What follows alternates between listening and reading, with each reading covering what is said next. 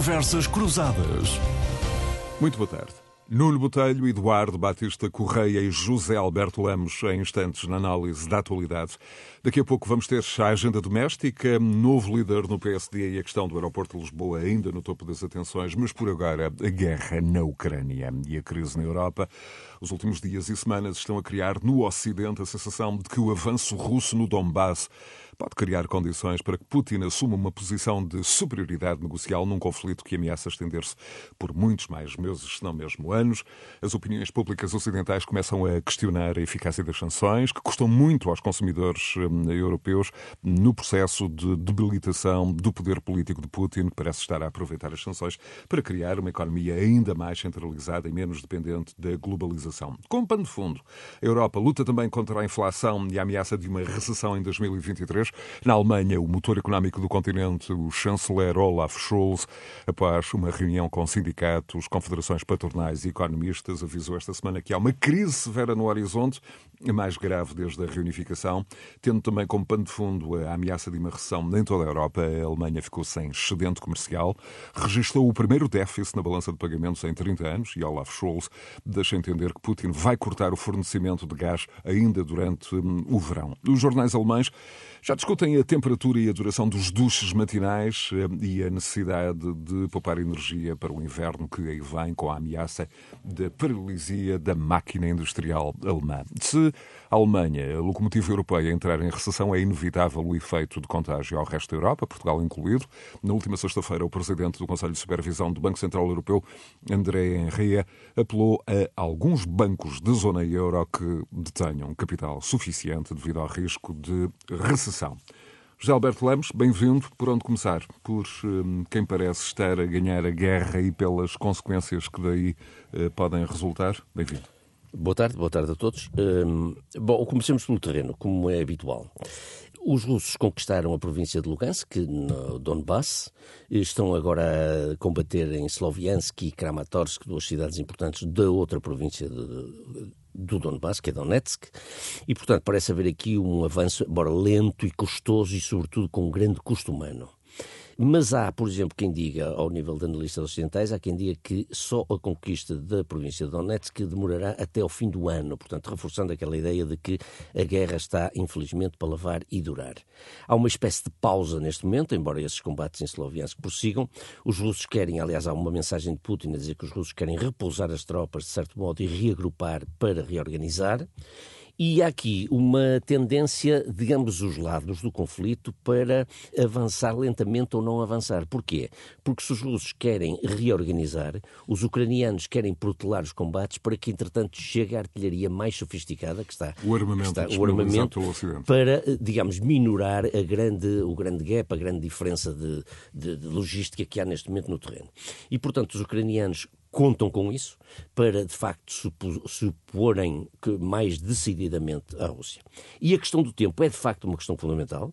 Putin, aliás, disse esta semana numa entrevista uh, a um órgão de comunicação social russo que a guerra ainda mal começou, que se o Ocidente quer tentar derrotar-nos no terreno que tente, e que a paz será cada vez mais difícil quanto mais tempo a guerra durar. Ora bem, porquê é que a questão do tempo é importante? E agora vamos àquele aspecto que tu levantaste, que é fundamental, que tem a ver com as sanções. Na verdade, o prolongamento da guerra e, e, portanto, há muito pouca informação sobre o que se passa na Rússia em termos de efeitos de sanções. Mas há algumas coisas que já sabemos e que levam seguramente o Ocidente a repensar esta estratégia, sobretudo nas ações ao nível da energia, porque isso é o mais delicado. O Bloomberg fez umas contas. Uh, e chegou à conclusão, o site Bloomberg, não é? Uh, a empresa de. Enfim, a organização Bloomberg. Organização Bloomberg. Com, com, várias plataformas, com várias plataformas. E, e outlets. Exatamente, dedicada sobretudo à economia, como toda a gente saberá. E, e concluiu que este ano a Rússia poderá receber, em termos de dividendos de energia, 285 mil milhões de dólares enquanto no ano passado, 2021, recebeu 236 mil milhões de dólares. Portanto, há aqui um, um acréscimo de cerca de 50 milho, mil milhões de dólares, que é evidentemente gigantesco. Isto deriva do petróleo e do gás. Sabendo nós que a energia. 25% é... de acréscimo, atenção. Um crescimento de 25%, não é? Não, eu disse Mais 50 mil milhões. Sim, exatamente, exatamente. Não, não. Em termos percentuais é o que é, diz. Exatamente. exatamente. Portanto, sabendo nós que a energia é metade do orçamento russo, Sabemos também que o gás natural disparou, os preços, o preço do gás natural disparou nos mercados internacionais cerca de 700%. Ora bom, como o Nord Stream 1 vai fechar na, amanhã, segunda-feira, alegadamente para, eh, para operações, operações de manutenção, de manutenção etc. De, de, manutenção, que as próprias autoridades alemãs, inclusive. Já, já estão. a, eh, o, ministro... o problema é que não estão muito a precaver para isto, ou seja, tem que acelerar os mecanismos de. Porque há quem diga que Putin não vai reabrir sequer o, o, e, portanto, é aqui que se eh, discute isto, é aqui que se dirime este conflito, que é na questão da aposta de Putin no outono e no inverno, na falta de energia na Europa e, sobretudo, na Alemanha. E, portanto, Daí também é um este conjunto de reuniões difícil. do chanceler Scholz com exatamente, parceiros exatamente. sociais, com organizações patronais, com Ora, os sindicatos, bom, e com há, economistas. E há no horizonte um escolho que, se calhar, os alemães vão ter que resolver, a despeito de Scholz já ter dito o contrário, que é, eventualmente, reverter o fecho das centrais nucleares porque já admitiram a hipótese de repor em funcionamento alguns, algumas centrais a carvão, e, portanto, e as coisas estão um bocado a arrastar-se. Os Estados Unidos ainda não têm planos para uma gigantesca exportação de gás para a Europa. O acordo nuclear com o Irão está também a arrastar os pés, portanto, era um, era um acordo que, a efetuar-se agora, rapidamente, poderia pôr no mercado uns milhões de barris muito importantes para esta conjuntura. Eh, e aguarda-se, de certo modo, que eh, haja na visita que o presidente Biden vai fazer esta semana também à Arábia Saudita algum desbloqueio, alguma convicção da parte dos sauditas de que devem aumentar os fluxos também de petróleo no, eh, no mercado. E este é o calcanhar daqueles ocidental. O G7 estudou a proposta, proposta pelo Draghi, como nos recordamos, já falamos aqui disso, de em vez de estar a sancionar energia, estar a propor uma baixa de preços, Portanto, a Europa, o Ocidente, enquanto o melhor, maior consumidor do petróleo e do gás russo, deveria propor um, uma espécie de limite nos preços para fazer baixar os preços do mercado e não alimentar tanto a máquina de guerra russa, não é verdade?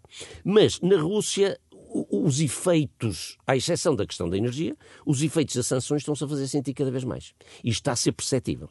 Há imensas baixas, as baixas aumentaram drasticamente. Neste momento o recrutamento está muito difícil. Por exemplo, o Economist dizia esta semana que o recrutamento estão a pagar o triplo do salário médio para recrutar recrutas, para ter mais recrutas no Exército. Portanto, há falha já de homens. As indústrias foram, eh, de certo modo, requisitadas para ter, para poderem ser, digamos, postas a produzir para o esforço de guerra não é verdade? Há uma espécie de requisição militar e, portanto, esse esforço não colmatará, em princípio, o grande déficit que eles têm neste momento, os russos, que é o déficit tecnológico.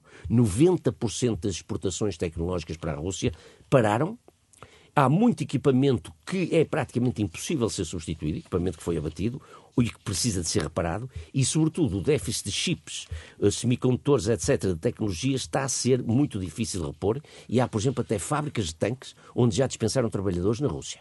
Isto dá uma ideia de quão as coisas estão difíceis para o. Aliás, esta, esta semana um conjunto de analistas chamava também a atenção para o, o, o próprio facto de Putin ter reconhecido uh, e aconselhado uh, uh, às tropas envolvidas, por exemplo, na conquista de Lysychansk a, a descansarem.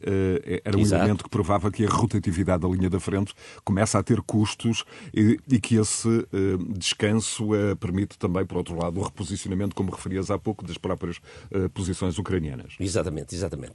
Esse é um aspecto muito importante, portanto há muitas dificuldades. Parece que a única coisa que na verdade está a correr bem do lado russo é a questão das receitas de energia o resto está a correr mal. Agora, o problema é que não se sabe que efeitos é que isto pode ter na, na, na, condução da Vamos guerra. avançar então para o Eduardo Batista Correia, gestor, eh, professor universitário, um gosto tê-lo aqui de, de novo. Eh, Eduardo, como é que olha para estas, para estas questões uh, que o José Alberto Lemos já foi avançando e, sobretudo, para quem começa a dizer que um problema para a Ucrânia e, nesta altura, um problema para a Ucrânia é também um problema para o Ocidente, é a própria percepção das opiniões públicas ocidentais, em que, enfim, por um lado, a banalização da guerra, dos crimes de guerra levados a cabo pelos russos, neste pano de fundo hum, desta percepção de que o conflito se vai prolongar, começa a ser cada vez mais um dado adquirido e que a opinião pública vai também dando sinais eh, de algum desconforto, hum, de ter consciência de que vai ter de aguentar e pagar os sacrifícios da degradação económica que, em parte, são resultado da guerra. Isto por um lado, por outro lado, a situação que começa a ser preocupante na Alemanha. Tivemos Olaf Scholz, como, como referimos do ponto de vista energético, a dizer esta semana que a fazer críticas à política energética da Alemanha nos últimos anos, a dizer que a Alemanha não construiu infraestruturas necessárias para mudar o fornecimento eh, com rapidez. Como é que vai compaginando todas estas questões? Eduardo, bem-vindo. Viva, obrigado. Boa tarde a todos. Bom, a Europa andou décadas a querer o sol na eira e a chuva no naval e está agora a pagar essa fatura. Eu lembro que Mário Soares escreveu, uns anos antes da sua partida, um texto muito interessante chamado Putin, um homem perigoso. E, de facto, Putin tem sido tratado como se não fosse perigoso, como se não tivesse poder ou nada estivesse a acontecer. E, portanto, Putin tem sido muito criticado pelo Ocidente, mas numa ótica de pouca negociação e de pouca conversa. Isso, isso de, com Putin, com a Rússia. A Rússia andou a avisar uh, muitos, durante muitos anos que não toleraria a aproximação da NATO, um, e, e, isto é a consequência desse, desse, desse, discurso e dessas ameaças. E, portanto, aquilo que nós verificamos é que nesta fase do conflito ninguém parece, ninguém importante. E quem é são as pessoas importantes neste conflito? Uh, por um lado, os Estados Unidos, Biden, e por outro lado, Putin. Nenhum deles parece querer travar a guerra. E, portanto, é isso, é isso, é isso que aparenta. E, portanto, nós europeus estamos aqui no meio desta sanduíche perigosa.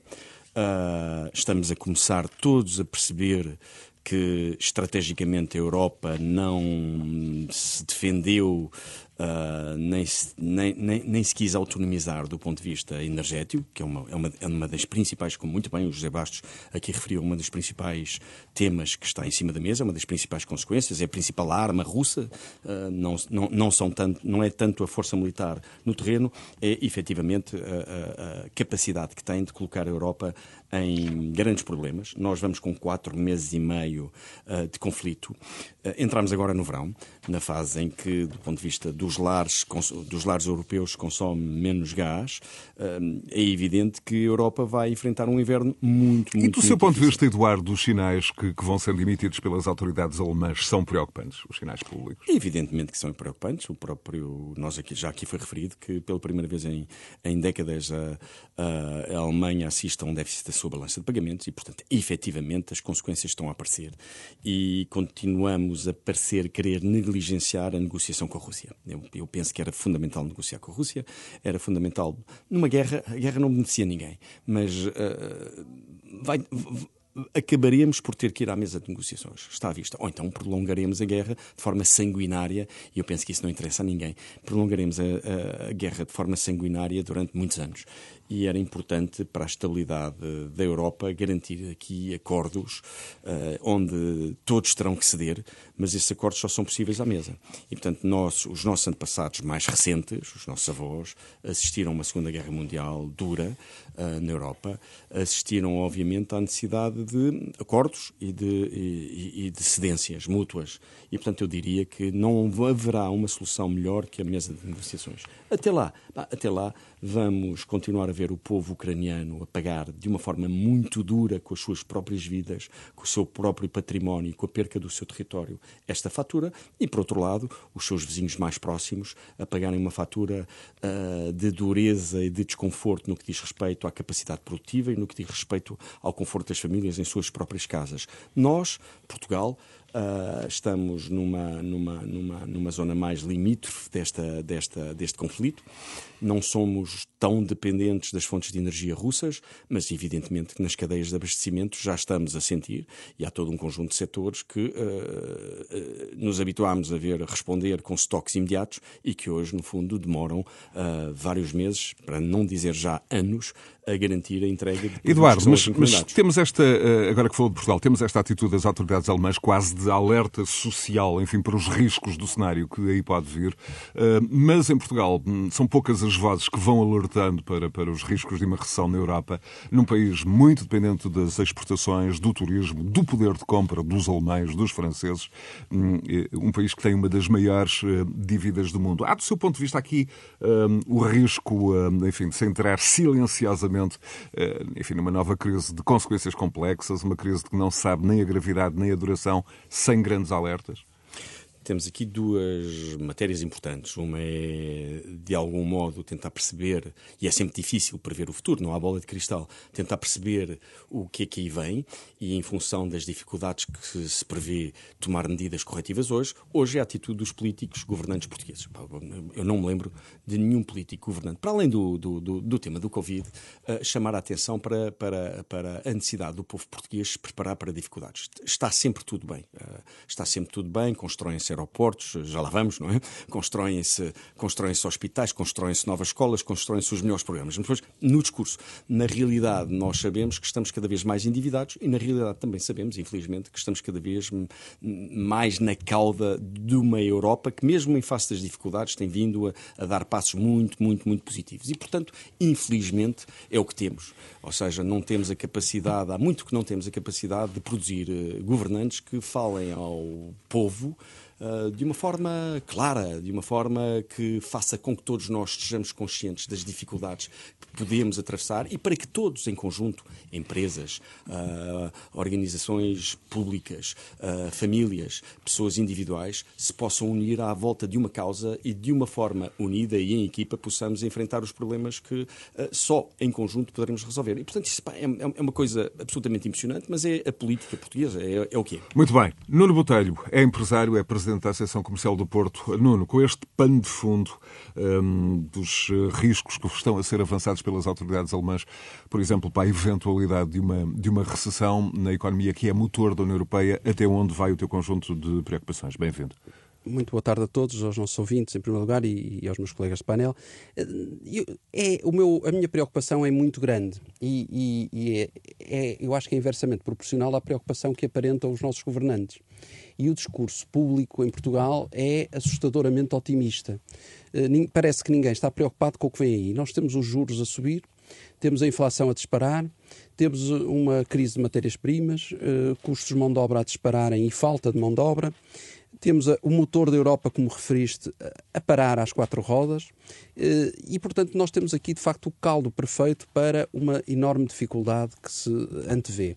Com o inverno a chegar, e a falta de, de energia que se antevê, por exemplo, na Alemanha, eh, uma das grandes questões que se põe é até que ponto é que a opinião pública europeia, de, digamos assim, de países democráticos, eleitos democraticamente, está disponível para pagar os custos da guerra. Eu não sei se estará muito mais tempo.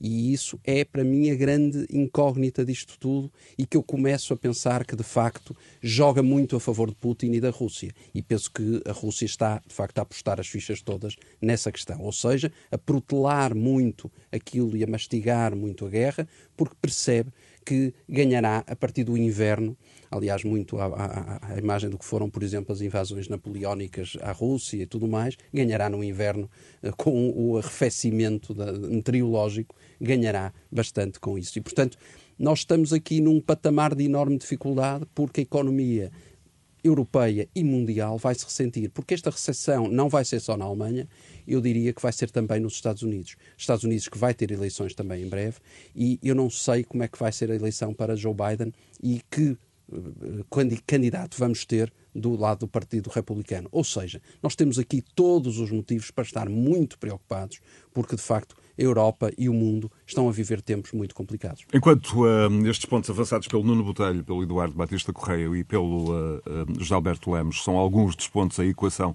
num verão com guerra na Europa, um primeiro-ministro britânico que se via a si mesmo como uma espécie de Churchill do século XXI, à espera de um lugar de relevo na história, hum, ter-se-á derrotado a ele próprio. Hum, e que parece, José Alberto Lemos, encerrar esta contradição aparente. Enquanto político, ele hum, poderá ser julgado pela história de forma severa, mas as suas decisões, em particular a sua participação no Brexit, a ruptura com a União Europeia são daquelas decisões que mais consequências um, deixam para uh, as próximas décadas. Muitas delas vieram uh, para ficar, pelo menos durante determinado período de tempo. Há quase esta um, contradição à volta de Boris Johnson, que, recordo, liderou o movimento que venceu o referendo uh, ao Brexit, pôs em risco a integridade do Reino Unido no caso da Irlanda do Norte e Escócia, deixa o país com a maior inflação e pior crescimento do G7. Uh, Johnson pode não ter o lugar de relevo na história com que ambicionou, mas vai ter certamente muitas páginas nos livros de história. Eh, não estou muito certo disso, tenho muitas páginas de história. Acho que vai ser mais uma, uma nota de rodapé, pouco mais concordo, que isso. Concordo. E, e, e, a ironia absoluta da, da questão do. Da, a ironia absoluta da, do Churchill do século XXI só, pode, só nos pode fazer rir. Vamos lá ver. Obviamente. Boris Johnson foi, acima de tudo, um oportunista que nunca teve ideias firmes. Primeira questão. Foi contra uhum. o Brexit, depois foi a favor. Foi contra o protocolo da Irlanda para derrubar Theresa May, um governo que ele fazia parte para ascender a líder do partido e primeiro-ministro, e depois, como primeiro-ministro, a primeira coisa que fez foi aprovar o protocolo da Irlanda, traindo as expectativas dos protestantes irlandeses. Depois eh, quis rever o protocolo, agora, muito recentemente, não é verdade? E, portanto, violando as leis internacionais, entrando em conflito com Bruxelas. Portanto, o, o Boris Johnson foi um pouco tudo e, e, e nada, tudo e a seu contrário. E já aí nem vale a pena falar das festas, de, das deslocações durante a pandemia, da pouca vergonha que era em Downing Street com o profundo desprezo pelo que se passava no país, eh, as mentiras que ele disse como correspondente do Daily Telegraph, por exemplo, em, quando estava em Bruxelas. Uma das coisas que ele disse, por exemplo, é que Bruxelas queria acabar com os autocarros de dois pisos em Londres, ou que os tomates iam passar a ser quadrados e que as bananas também iam deixar de ser, eh, enfim, de ter uma curvatura. Portanto, tudo isto são coisas que marcam eh, o percurso de Boris Johnson. E é preciso que não nos esqueçamos disso. Aliás, ele Agora, trocou o jornalismo pela política, argumentando que não se fazem estátuas a jornalistas. Exatamente. E, e a primeiros-ministros como ele provavelmente também não se vão fazer. De qualquer maneira, eh, eu queria salientar aqui uma coisa muito importante, que foi esta, digamos, esta rebelião no Partido Conservador, que nos dá uma dimensão, de facto, de que ainda há princípios, ainda há gente que se bate por princípios e que luta por princípios.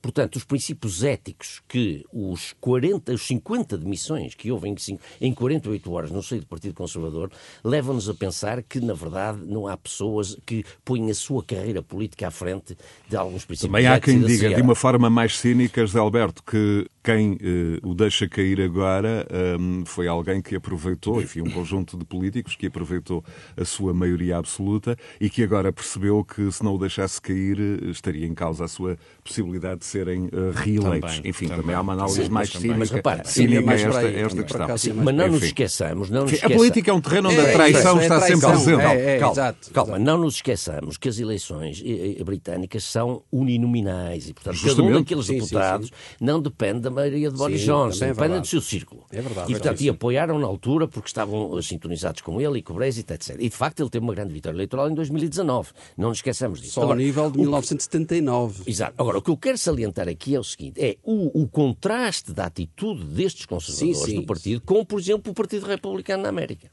que está completamente refém de Trump, que é de uma covardia assustadora uhum. perante o que tem sido revelado todas as semanas em relação ao que se passou em 6 de janeiro e a, e a, e a, a conspiração que foi urdida por Trump e pela, sua, e pela gente que trabalhava com ele. E há centenas de, de, de, de republicanos nos Estados Unidos que não, não só não se marcam Trump, como, como continuam a dizer que o, o, o 6 de janeiro foi apenas um episódio irrelevante. Bom, e Trump pode eventualmente, neste momento, até vir a ser julgado. Vamos lá ver. Agora, o que é importante, para ir diretamente ao que tu disseste, depois de todo este, este introito, digamos assim, é dizer o seguinte: na verdade, o legado de Boris Johnson é importante no que toca ao Brexit, não é verdade? Porque é, mas possivelmente, portanto, o Brexit, independentemente de sermos a favor ou contra, mas já falaste, portanto, no, nas consequências más que está a economia a ter neste momento, mas também na perspectiva da desintegração do Reino Unido a prazo, porque os escoceses já marcaram um referendo e provavelmente onde o, o, o, a saída do Reino Unido será vitoriosa, tanto quanto dizem as sondagens atualmente, para o próximo ano, para outubro do próximo ano, e a Irlanda na medida em que os unionistas irlandeses estão a tornar-se cada perdão, que os protestantes irlandeses estão a tornar-se cada vez mais minoritários na Irlanda do Norte, Também a Irlanda provavelmente por, está por a caminhar irreversivelmente para a desintegração do Reino Unido e a integração na República da Irlanda. Eduardo Batista Correia, a questão agora é que eh, Reino Unido vamos ter, eh, depois desta crise, eh, com que sucessor para Boris Johnson. De resto, o calendário para a sessão vai ser divulgado na próxima semana. Mas vê aqui, enfim, alguma, alguma possibilidade de um retomar da proximidade com a União Europeia? Ou isso depende, obviamente, muito do perfil do sucessor de, de, de Johnson? Ou da sucessora?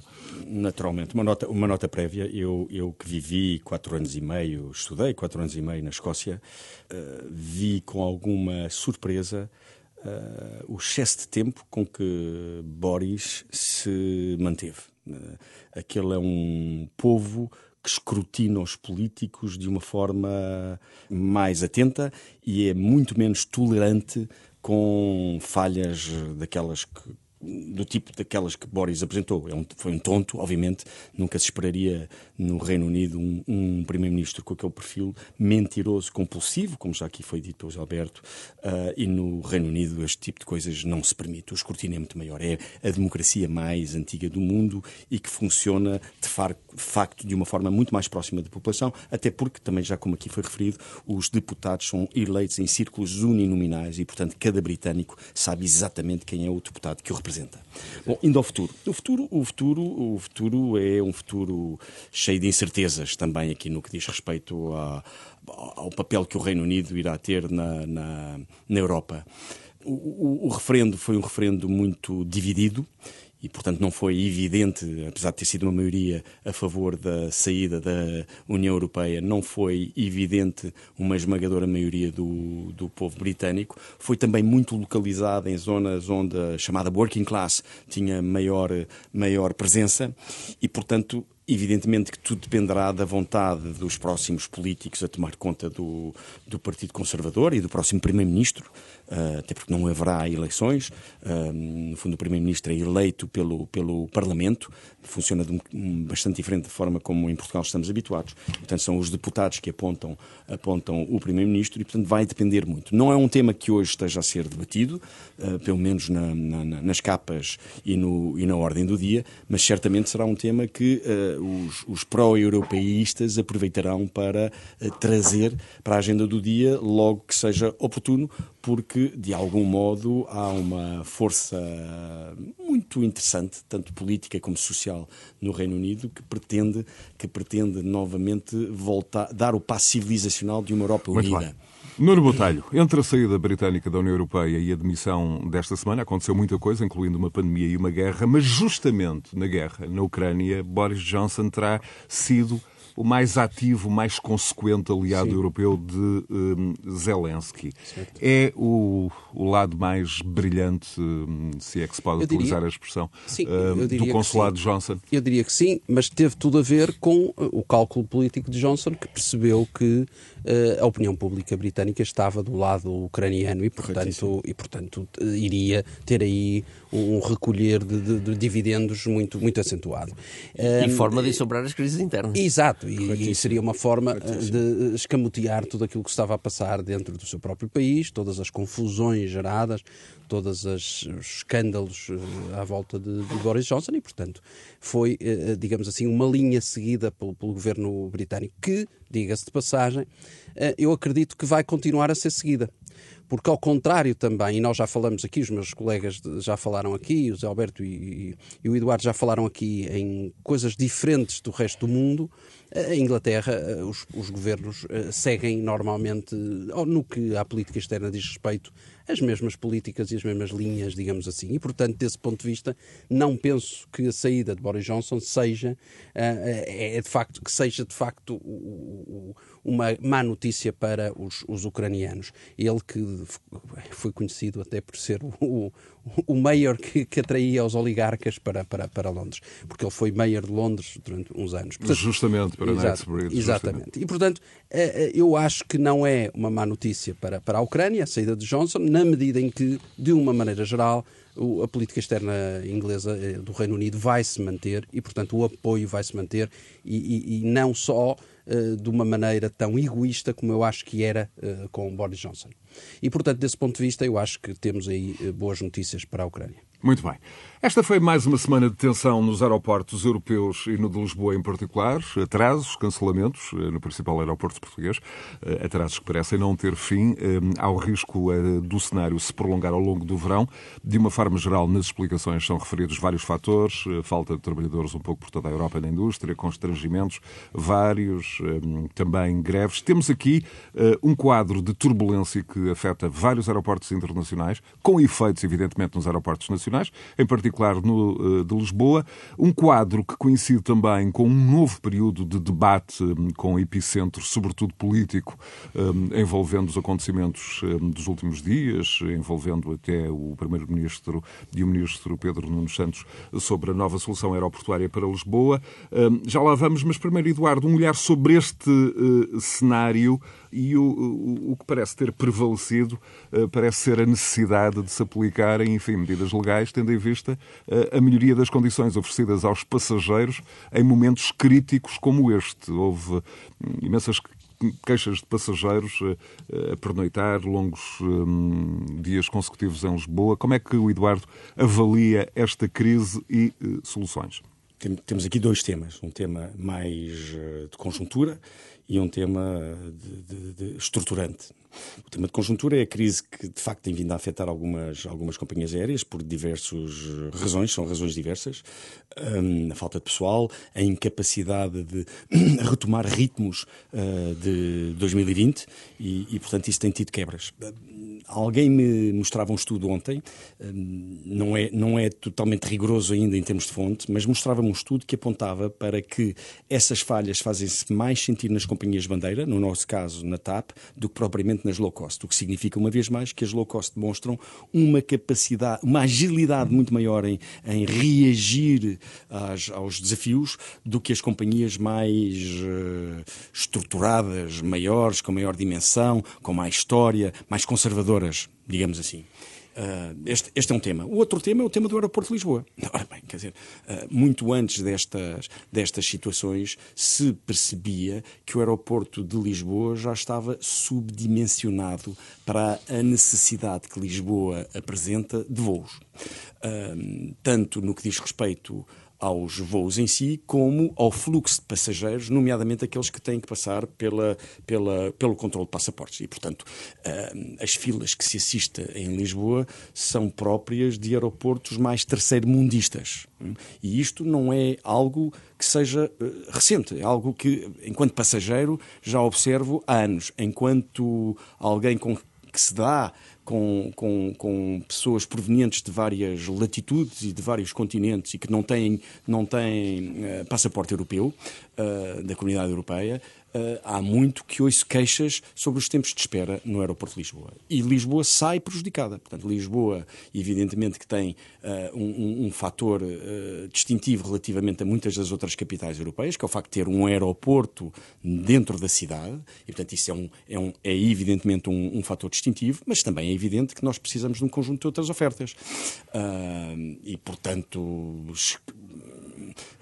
como é que, como é que, que, o Eduardo olha para, para a posição do PSD, da nova liderança, enfim, formalizada no Congresso do Porto, de há oito dias, eh, formalizada já depois eh, da última edição do, do Conversas Cruzadas ter ido para o ar, com Luís Montenegro eh, a dizer na última quinta-feira, e cito, lamento é desiludir-vos, mas não temos posição fechada sobre o aeroporto. Vou em primeira mão informar o Primeiro-Ministro sobre esta posição. Luís Montenegro, que já havia dito na segunda-feira que o Governo não podia esperar resolver em sete dias o que não uh, se resolveu em uh, sete anos. E eu recordo aqui também que não foi propriamente adiantada uma data para a reunião de Montenegro com o Primeiro-Ministro, com, com, com, o líder do PSD, a insistir em que o governo foi incapaz de tomar uma decisão sobre o aeroporto em cinco anos. Como é que o Eduardo olha para, para o envolvimento do Luís PSD? Montenegro, a posição de Luís Montenegro, ao explicar que não tem uma opinião já formada, parece-me sensato porque este tema é um tema complexo. Eu, eu por exemplo, escandaliza-me que tenhamos em Beja um aeroporto, o único aeroporto português capaz de albergar um A380 e que a solução Beja que já está construída e que era necessário, no fundo, fazer investimentos adicionais, mas a, a, a, solução Beja não seja considerada, porque nós, com uma linha férrea rápida a Beja, nós conseguimos fazer Lisboa-Beja em menos de 45 minutos. Se nós olharmos para grandes capitais europeias, Londres, falávamos há pouco de Inglaterra, se olharmos para Londres, tanto Gatwick como, como Heathrow, os dois principais aeroportos, já para não falar dos outros, Luton, uh, uh, estão a mais de uma hora do centro da cidade, de comboio ou de metro. Portanto, nós, nós, nós, nós muitas vezes queremos ser mais papistas que o, que o Papa, mas aquilo que é, o que é facto é que já foram anunciados 10 aeroportos para. Há mais de 50 anos que andamos com esta história. Já foram anunciados mais 10, mais 10 vezes aeroportos. Mais uma vez, a semana passada, aconteceu o anúncio, um despacho assinado por um Ministro das Infraestruturas. Secretário de Estado. Secretário de Estado. Pelo Secretário de Estado, mas quer dizer, com o aval do Ministro das Infraestruturas, sim, sim. a anunciar a decisão sobre o novo, o novo aeroporto. E, portanto, isto é conversa. É uma vez mais conversa. São as crónicas das mortes anunciadas.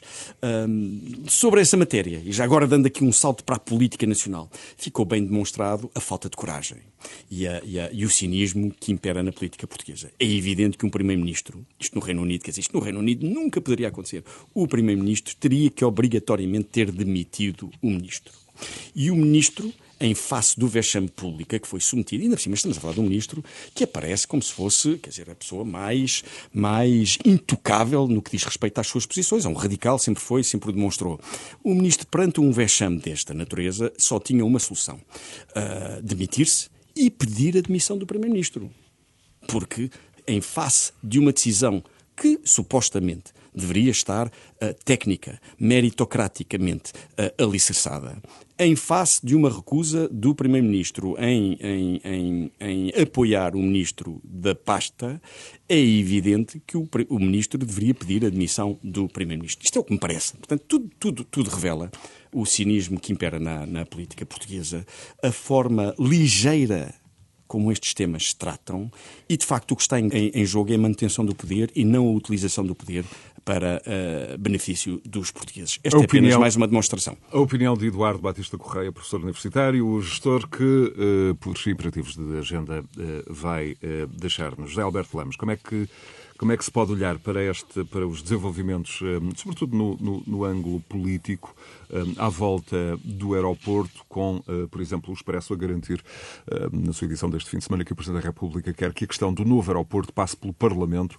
e que não basta propriamente um acordo negociado entre o Governo e a ANA, eh, que uma opção deste tipo hum, deve ter a chancela do Parlamento, deixando-a por escrito e em moldes jurídicos e vinculativos muito concretos, como é que se vai concretizar um projeto desta dimensão, de longo prazo e que, sobretudo, vai atravessar vários governos. Daí a questão do diálogo PS-PSD. Salve. Sim, bom, nós já falámos aqui abundantemente da questão do, do aeroporto na semana passada, mas na vertente mais política, não é? Mais uh, político-partidária, que tem a ver com a admissão, com a admissão não, com a possível admissão do ministro Pedro Nuno Santos, que acabou por não se concretizar. admissão que não foi admissão. Admissão que não foi admissão. Mas uh, ainda essas questões, digamos, do aeroporto, que é uma, é uma, longa conversa, como é evidente, seria uma longa conversa, porque isso uh, é uma controvérsia que já dura há 50 anos. Eu apenas queria dizer duas outras coisas muito rápidas, não sou técnico da matéria, mas há coisas que me parecem evidentes evidentes. Por um lado, não se pode avançar, evidentemente, sem o tal, eh, a tal avaliação de impacto ambiental estratégica. Parece-me bem que o Presidente reclame uma decisão parlamentar, nessa, ou pelo menos uma certa anuência parlamentar nessa matéria, porque isso espelharia tal, o tal consenso nacional, não é?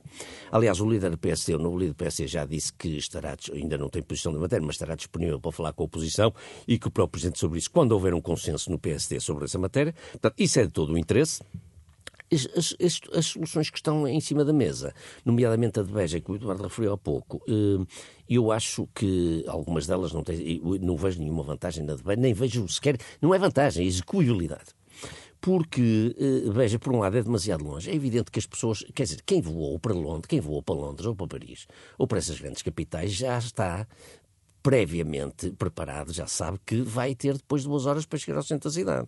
E quem voa para Lisboa não tem essa expectativa, como é evidente. Quer dizer, Lisboa não é uma grande capital europeia, nem é uma cidade de, de vários milhões de habitantes, não é?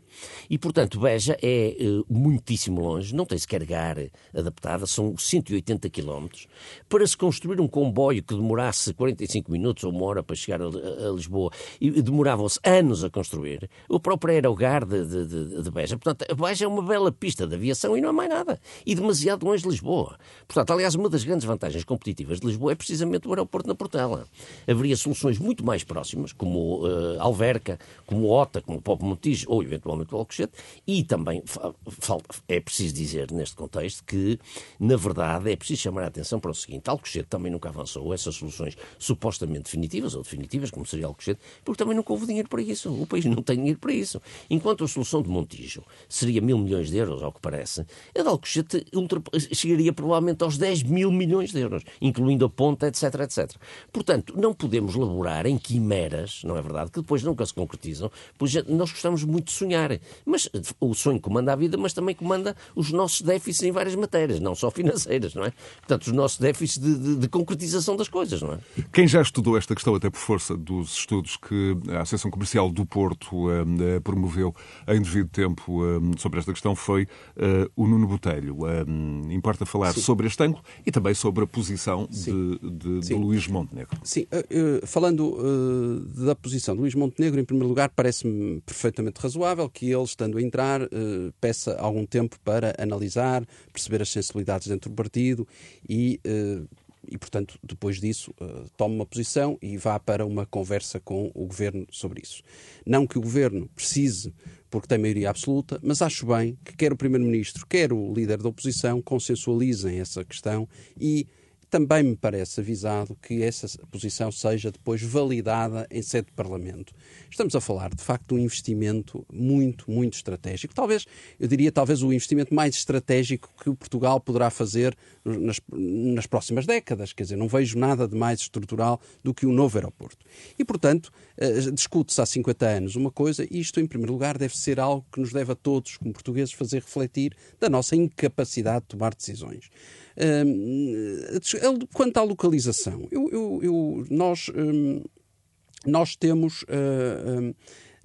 a Associação Comercial do Porto, em 2007, eh, portanto, sublinho, em 2007, apresentou ao Governo, na altura, de altura, eh, de José Sócrates, eh, um estudo que intitulou como Portela mais um, sendo que estudou várias possibilidades para o mais um, sendo que a, a solução mais vantajosa por diversos motivos, desde logo pelo motivo financeiro, e como disse o Zé Alberto, é de facto incomparavelmente mais barato, mas também por questões de ordem prática, o Montijo era a melhor solução. E continuamos a defender isso. Aliás, isso foi protocolado pelo governo de Passos Coelho como a solução que iria ser implementada. Portanto, eu estranho que continuemos a discutir esse assunto e só vejo, eh, eh, eu, eu, eu, pessoalmente, só, como português, só vejo uma opção, quer dizer, é a Portela, manter a Portela, que tem vantagens competitivas brutais, desanuviar a Portela, a Portela ficaria logo com outra capacidade de resposta e melhorar as condições da Portela, e o Montijo, que inclusive a Vansi, que é o, o concessionário da ANA, portanto, que explora os aeroportos, já se predispôs a, a, a financiar esse aeroporto até o valor de mil milhões de euros. E, portanto, a partir daí, nós estamos a falar de um aeroporto que não custaria. É evidente que teria que ser uh, dilatado o prazo da concessão, com certeza, mas não era de, de graça. Mas, mas, portanto, haveria aí, inclusive, uma possibilidade de financiamento do, do novo aeroporto. E, portanto, nós, um país endividado como o nosso, com as dificuldades do nosso, andar a discutir uh, uh, aeroporto em Alcochete que ficaria entre 7 a 10 mil milhões de euros. Eu acho que nós não devemos estar todos na, na posse das nossas faculdades. Quer dizer, uma pessoa que discute isso não, não pode estar bem. Nós, qualquer pessoa que chega a casa e diga à mulher que vai comprar um carro que, para o qual não tem dinheiro, toda a gente percebe que não, não tem possibilidade de o fazer. A mulher dirá ao, ao, ao marido que não pode ser, ou, ou vice-versa. O marido dirá à mulher. Quer dizer, nós temos que fazer aquilo para o qual temos dinheiro. E isso é fundamental. E esta discussão tem-se vindo a arrastar, a meu ver, porque efetivamente não tem havido dinheiro. E isso é fundamental. O Zé Alberto falou, e bem, não há dinheiro. Não há. Mas eu acho que é fundamental. Ponto número um, sou completamente a favor do novo aeroporto de Lisboa. A solução passa por manter a Portela mais um. O Montijo dá perfeitamente para a solução que, de facto, Portugal precisa. Numa primeira fase pode ser só para low costs e depois, eventualmente, até aumentar para outras soluções. Uh, uh, todos nós estamos mais do que habituados a aterrar em, em aeroportos low cost que não são propriamente de ponta e, portanto, ninguém está à espera de aterrar num aeroporto luxuoso se aterrar no, no Montijo e, portanto, nós temos todas as condições para evoluir e para avançar. Agora, tem que haver uma proposta e tem que haver uma solução consensualizada e tem que haver um plano estratégico de, e tem que haver, de facto, unanimidade ou, ou um consenso muito alargado no, no, país para isto. Eu só queria acrescentar uma coisa a este assunto. Uh, enfim, tendo consciência que isto é uma, uma, discussão que não, não vai acabar, como é evidente. Sim, sim, vai haver sempre soluções Mas queria acrescentar uma coisa. Uh, portanto, Lisboa, uh, nos últimos 20 anos, saltou de 9 milhões de passageiros para 30 milhões. Ano. Ano, claro. E uh, o que se sabe em relação a outros aeroportos europeus é que não tem muito mais do que isto. Isto é, sim, sim. Baracas em Madrid acho que anda pelos 40 milhões, Frankfurt também não anda muito tem 55, longe disso, 56. 56. Eu acho que o que tem mais é Schiphol, de Amsterdã, que passa aos 70. Pronto. Ora bom, isto significa que estar a pensar num aeroporto para 60 Exatamente. milhões de passageiros não é, é nada realista. Nada realista. Não, tem, não nada. tem, o mínimo de realismo nesta matéria. Nada. Portanto, o desanuviar a Portela, que parece ser o mais urgente claro. e o mais indispensável, não é? Seria com um aeroporto complementar, claro. bem localizado, rápido e relativamente barato. Ou pelo menos comportável. Comportável. Para o nosso suportável para o nosso orçamento. Para o nosso... Portanto, estar a pensar e queria sair, as pessoas iam sair uh, em pleno Terreiro do Passo, ou muito perto do Terreiro do Passo, através de uma solução de, de férreos fluvial. fluvial. Exatamente, exatamente. Portanto, até era uma coisa interessante, turisticamente exatamente, falando. Exatamente. Um... Portanto, eu acho que nós estamos aqui, a, a, mais uma vez, como portugueses, a, a falar no, no, Mosteiro dos Jerónimos e no Mosteiro da Batalha. Nós não nos livramos dessas obras faraónicas sim, sim, sim. e, em vez de, de, de termos os pés no chão e pensarmos, de facto, que somos o país que somos e temos que pensar em função da realidade que temos. Apelando ao vosso poder de síntese e em relação uh, à posição de Luís Montenegro, novo líder do PSD, na questão da, da regionalização, um, ele, enfim, atira qualquer discussão sobre a regionalização para a próxima legislatura. Apelo ao vosso poder de síntese. Bom, esse parece-me que foi o ponto mais importante do Congresso. Porque, na verdade, por tudo, tudo independentemente de tudo o resto que, que, que se passou no Congresso, eh, Montenegro lançou uma espécie de bomba. E a bomba foi eh, não vai avançar o referendo para a regionalização, porque, como nós sabemos, é necessário dois terços para que ele avance, para que se faça, e ao dizer que em 24, em 2024, o PSD não acompanhará o PS nessa matéria, portanto, isto bloqueia totalmente o referendo. Aliás, com um argumento pífio, porque quer dizer que há outras eleições, não há nem autárquicas, nem presidenciais, nem legislativas em 2024. Há, europeias e regionais. europeias e regionais oh, eu, eu, lembro que, por exemplo, em 1998, houve, os dois referentes que se fizeram em Portugal foram em 98. O do aborto e o da regeneração foram ambos no mesmo ano. E ninguém fica prejudicado por isso, nem há problemas por isso. Portanto, esse é um argumento pífio. Agora, a questão política é importante, ele lançou uma bomba nesta matéria. E eu não sei se Montenegro pessoalmente é a favor ou contra a regionalização se alguém já ouviu uma declaração dele nesse sentido. Mas o que me parece é que ele fez uma coisa arguta, habilidosa, que é o seguinte. Como ele provavelmente pressente que a sensibilidade no PSD não é favorável à regionalização, e ele não quer, evidentemente, dividir o partido nessa matéria, tem primeiro que sentir o pulso do partido, ele bloqueou esta decisão. Isso é inteligente do ponto de vista tático. Agora, do ponto de vista estratégico e do ponto de vista político, isto bloqueia totalmente a regionalização. É mais um adiamento. Mas há outra coisa. Se o PSD acabar por se posicionar contra a regionalização, como se posicionou no referendo anterior, em 1998, e, e, não há nenhum sintoma que diga que mudaram de opinião a, a generalidade das bases, poderá vir a haver, mas neste momento não há, e o Ponto Negro pode ter perdido uma oportunidade de derrotar o governo. Porque vamos lá ver, se o referendo da regionalização avançasse ou avançar em 2024, se eles revirem a posição deles, e o PSD militar contra a regionalização, muito provavelmente o referendo perde outra vez. E, portanto, isso poderia ser uma derrota importante para Costa. Eu lembro que Marcelo Rebelo de Sousa, em 1998, apostou justamente nisso. Os dois referendos que houve em 98 deram um grande desgaste ao governo de Guterres, porque ambos perderam, quer o do aborto, quer a da regionalização. Mas, Isto poderia acontecer outra vez em 24. Portanto, do ponto de vista eh, tático, pode ser inteligente, mas pode ser um trunfo que ele está a perder para desgastar o governo. Eu, eu acho que Montenegro, desse ponto de vista, eh, o que jogou foi Ponto número um, é, em tentar perceber o pulso do partido, sim, concordo, mas ponto número dois, eu acho que hum, ele percebeu que, que a discussão sobre a regionalização vai ser um tema, ou seria um tema em 2024 que iria ter muita confusão, muito barulho e dificilmente o referendo ganharia. E, portanto, tentou ganhar tempo para se calhar, hum, talvez pressionado por alguma sensibilidade dentro do PSD, tentou ganhar tempo para, para, para novo, novo, novo referendo que pudesse ter a possibilidade de ganhar. Eu acredito mais nesta possibilidade. Acho que, de facto, a forma como, a forma desastrada e desastrosa como este governo tem conduzido o processo de descentralização não augura nada de bom para o processo de regionalização. E, portanto, estava condenado ao fracasso e, portanto, acho que dificilmente uh, isto teria êxito e Montenegro, percebendo isso, poderá ter tentado adiar esta questão. Só falar uma coisa que me parece muito interessante. Esta semana, Paulo Rangel, a propósito da regionalização, referiu uma coisa que me pareceu muito inteligente, que foi que se houvesse regionalização, se calhar já haveria aeroporto de Lisboa. Nuno Botelho, José Alberto Lemos e Eduardo Batista Correia em mais um Conversas Cruzadas, disponível a qualquer área em rr.sa.pt e no agregador de podcasts do Grupo Renascença Multimédia, o podcast. Continuação de Bom Domingo. Conversas Cruzadas.